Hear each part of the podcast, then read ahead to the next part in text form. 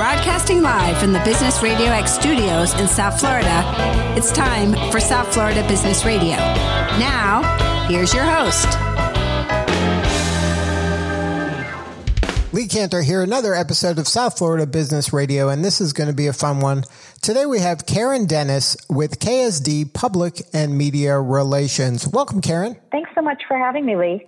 Well, I'm excited to learn what you're up to. Tell us a little bit about KSD. How are you serving folks? Okay, so KSD Public and Media Relations, um, which is the company I started six years ago, um, is basically a way for me to help promote healthcare professionals in both social and traditional media.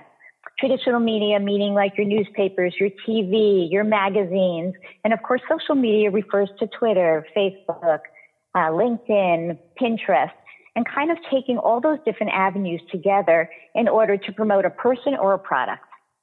So now, how do you discern the difference between public and media relations? Like, what's the difference between those two services? Well, you can't have public relations without media relations. It kind of all goes hand in hand. Um, nothing really, you know, people always say, well, can you just do one TV segment for me? Um, or can you get me in, quoted in a newspaper article? And as awesome as that might be as a one time shot, it doesn't really give a brand or a person the type of push that they really need to showcase their unique selling points um, in the marketplace. You really need a consolidated, comprehensive, interactive plan where your social media reflects what's going on in the traditional media and kind of works together um, to promote who you are online and create your digital footprint. Now, how have you seen kind of the media industry evolve since the advent of the internet and social media? I mean, at one point there was a handful of media outlets, or even if in trade magazines there were more, but in general there were less. And now there just seems to be a never ending amount of them. Well, the media, the traditional media landscape is shrinking, and every day we hear about news, print newspapers, print magazines, clothing, you know, closing, um, and reporters that used to work for specific outlets are now freelancers. Um, so the same person who writes for the New York Times can write for Health Central and can write for Parade magazine. So you kind of see the traditional journalists joining the online publications and moving away from just doing print media. Um, but, you know, print media is a really fantastic way for you to develop your digital footprint. So if someone Googles you, um, they see that you were featured uh, as an expert, whether it's locally here on Channel 10 um, or on, um, you know, or on CNN, which one of my clients today is going to be featured on CNN for an FDA approved preliminary trial that he is running for long term COVID sufferers. Now, when you're working with your clients to help them get the word out about the important work they're doing, and you mentioned earlier that they'll say, "Hey, get me, you know, I want to be on the cover of the, you know, Wall Street Journal, or I want to be on CNN." uh, now, obviously, you don't have a magic wand that says, "Sure, I can do that." But back in the day, you know, when advertising was uh, more of a thing, I guess, then people could be in the Wall Street Journal. They could just run an ad in the Wall Street Journal, and you could still run ads. Advertising and public relations are, are very different, but easily confused. Um, advertising is pay for play, meaning you choose the words you want to use, you design your own ad, you decide where you want it to be, and you pay for that. Um, and of course, you could still that do that in print media as well as online media. When it comes to PR, um, and I always I used to try to explain to my mom, you know, she, I would say, "Oh, take a look at the paper." Um, and she'd say, "You're not in the paper," and I would say, "No, that's my client." The day that I'm in my in the paper, it's either because I'm either being hauled away in handcuffs or because it's my obituary. You don't see the the PR person.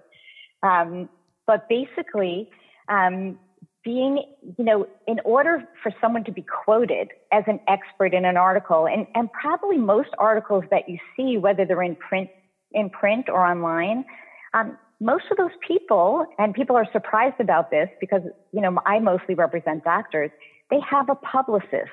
And the, the different networks, we either reach out to the networks or to the magazine and say, hey, we have an expert that can talk about, um, about, you know, a certain topic. Or they'll reach out to us and say, hey, do you have a rheumatologist who can comment on the new study that was just released today on leronlimab, which is a drug for long hauler syndrome. So it kind of works both ways. We reach out to them, they reach out to us, and basically our client has to be an expert and they have to either be able to educate or entertain in order to be quoted in any kind of reliable publication. And the client is, I mean, the, the media does not pay for that. Um, they don't get paid for those quotes. Of course, the client pays the publicist who creates the opportunity. Um, but it's not a pay for play between the outlet and the client. It's the pay for play is between the outlet, eh, between the client and the publicist. I hope I'm not confusing you. No, I, I think I understand. And let me try to recap. So, what they're getting is this kind of platform to show how smart they are and how much of an expert they are. That's part of the benefit of doing that. They get this credential that says, Hey, I was on CNN but it's right. not something that like if, if, when they run an ad the expectation i would think is oh this ad is going to generate business for me. Uh, what you're doing may or may not generate business but maybe that's not really the intent of being on cnn it's more of for the reason of being the credential for now being able to say on their website i was on cnn or to share that clip of them on cnn to a mailing list or to a newsletter or to their website or blog like that's more the reason. It's not to if I spend X number of dollars on a publicist, that's going to generate X times five amount of money. Where maybe that's my expectation if I'm running an ad.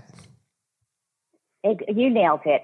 So you know, I, I I work with a periodontist, and one day they showcased him on Channel 10. We have a health cast down here with Kristi Krueger, um, and they were talking about. I think there was a link between between dementia um, and and gum disease. And afterwards, the phone rang.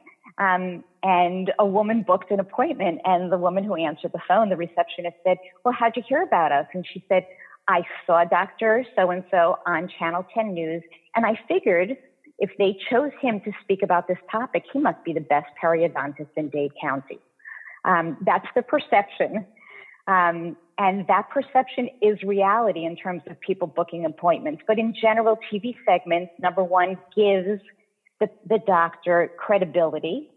Um, and number two, it creates brand awareness. So if you're seeing a physician or a healthcare provider repeatedly featured in your local newspapers or on TV, it creates awareness of what he's doing and what he's doing well.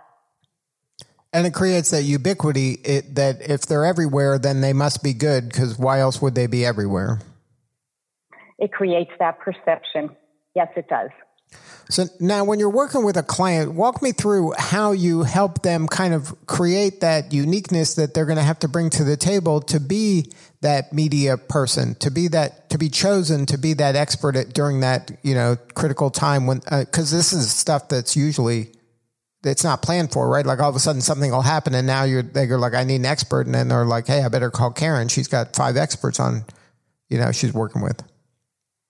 So sometimes it works that way.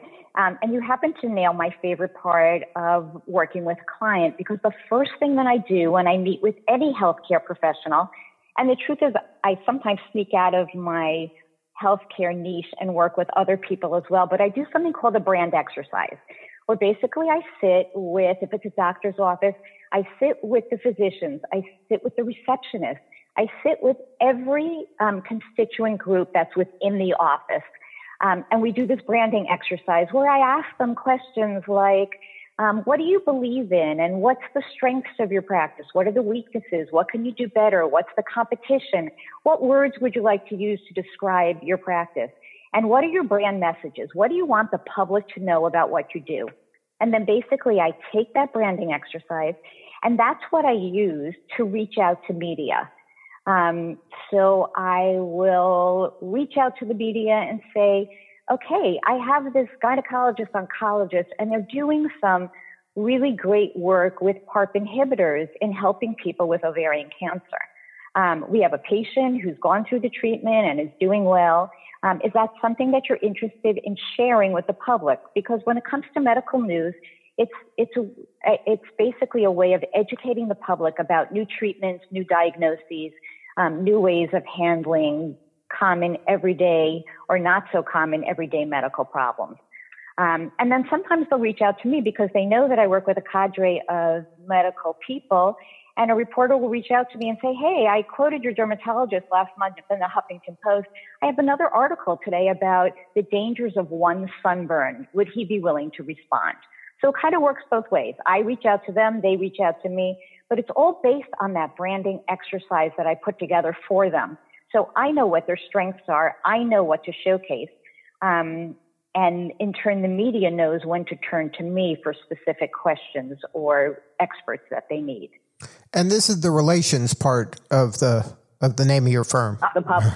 yes, this is the relations part. Be- because kind of ultimately there is no media. These are individuals. These are human beings who are trying to solve a problem that they got and they need kind of trusted resources around them to help them go to print or go to press or go on the air at six o'clock or whatever the time is with the, so they need people like you to give them this because they don't possibly know enough people. Like you're kind of a a curator for them.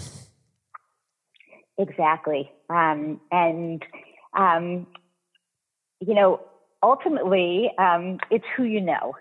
So it's the relationships that you develop within the media that that determines how successful you can be with a client. So many years ago, when I started in my own practice, um, I was featured in the New York Times Sunday business section.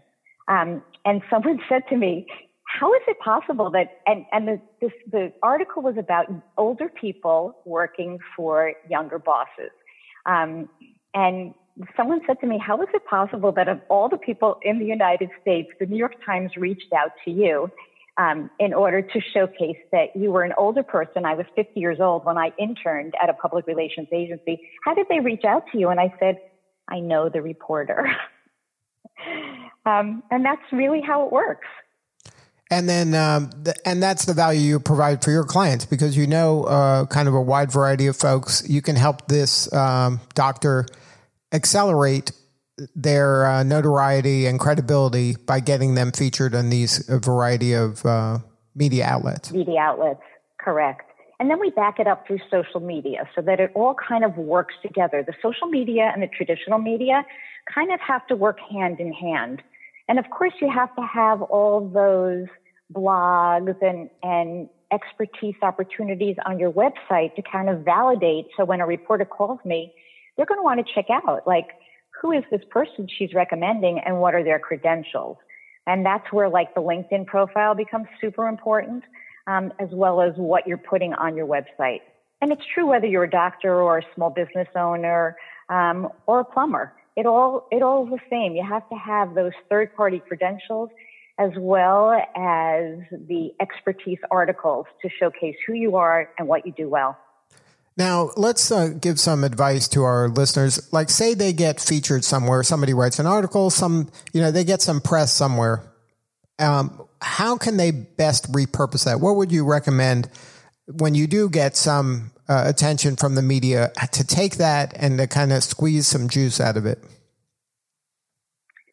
Okay, the first thing to do is to put it on your website and put it on your website, not as a PDF, not as an MP4, but put it as your website with keywords because your keywords on your website are, are super important. So let's say you're featured on Channel 10 and you write, uh, Aventura cardiologist shares results of long hauler study and myocarditis with Channel 10. And then you put the segment on your website.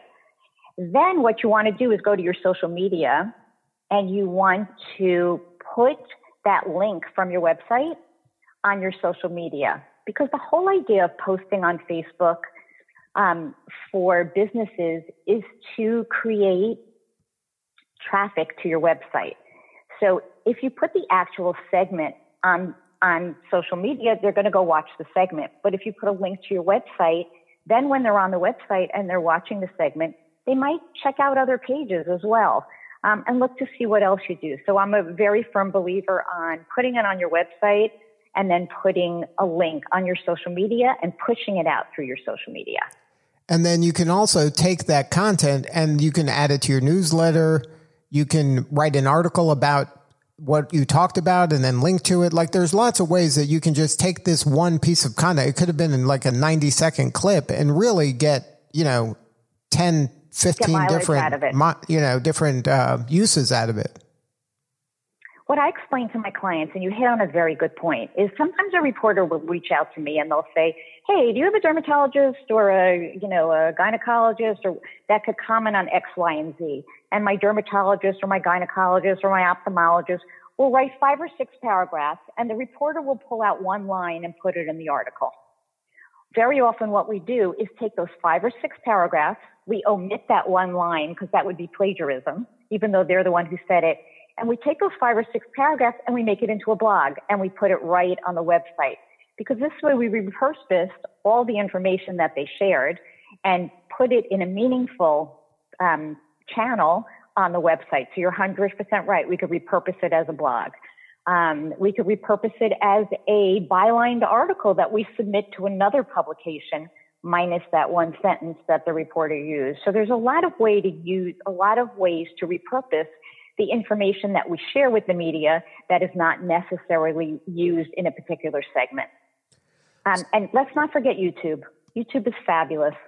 Um, if there's a topic that a doctor is is passionate about, having them do a segment on YouTube using their phone um, is such a powerful way to spread, you know brand awareness.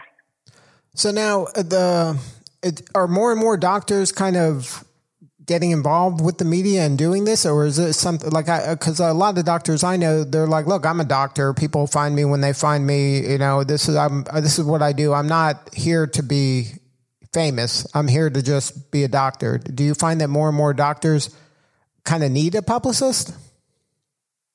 So it's usually a doctor who's opening a practice or looking to add new people and expand a practice who generally hire a publicist because they need they need the help to break through the clutter. There's so many cardiologists out there. There's so many ophthalmologists. There's so many people competing um, that a publicist can help strategize um, and cut through the competition and make you stand out. So it's generally people who are going, like I said, starting a new practice or looking to expand their practice who hire a publicist. And then you can help give them that escape velocity to set up their practice on solid ground? On solid ground, exactly. So now, if somebody wanted to learn more and get on your radar, what's the best way to get a hold of you? The best way is to email me, Karen Sudenis at gmail.com.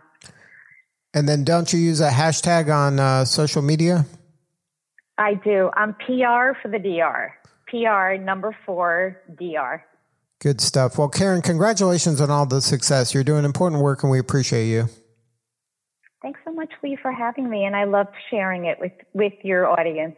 All right. This is Lee Kantor. We will see you all next time on South Florida Business Radio.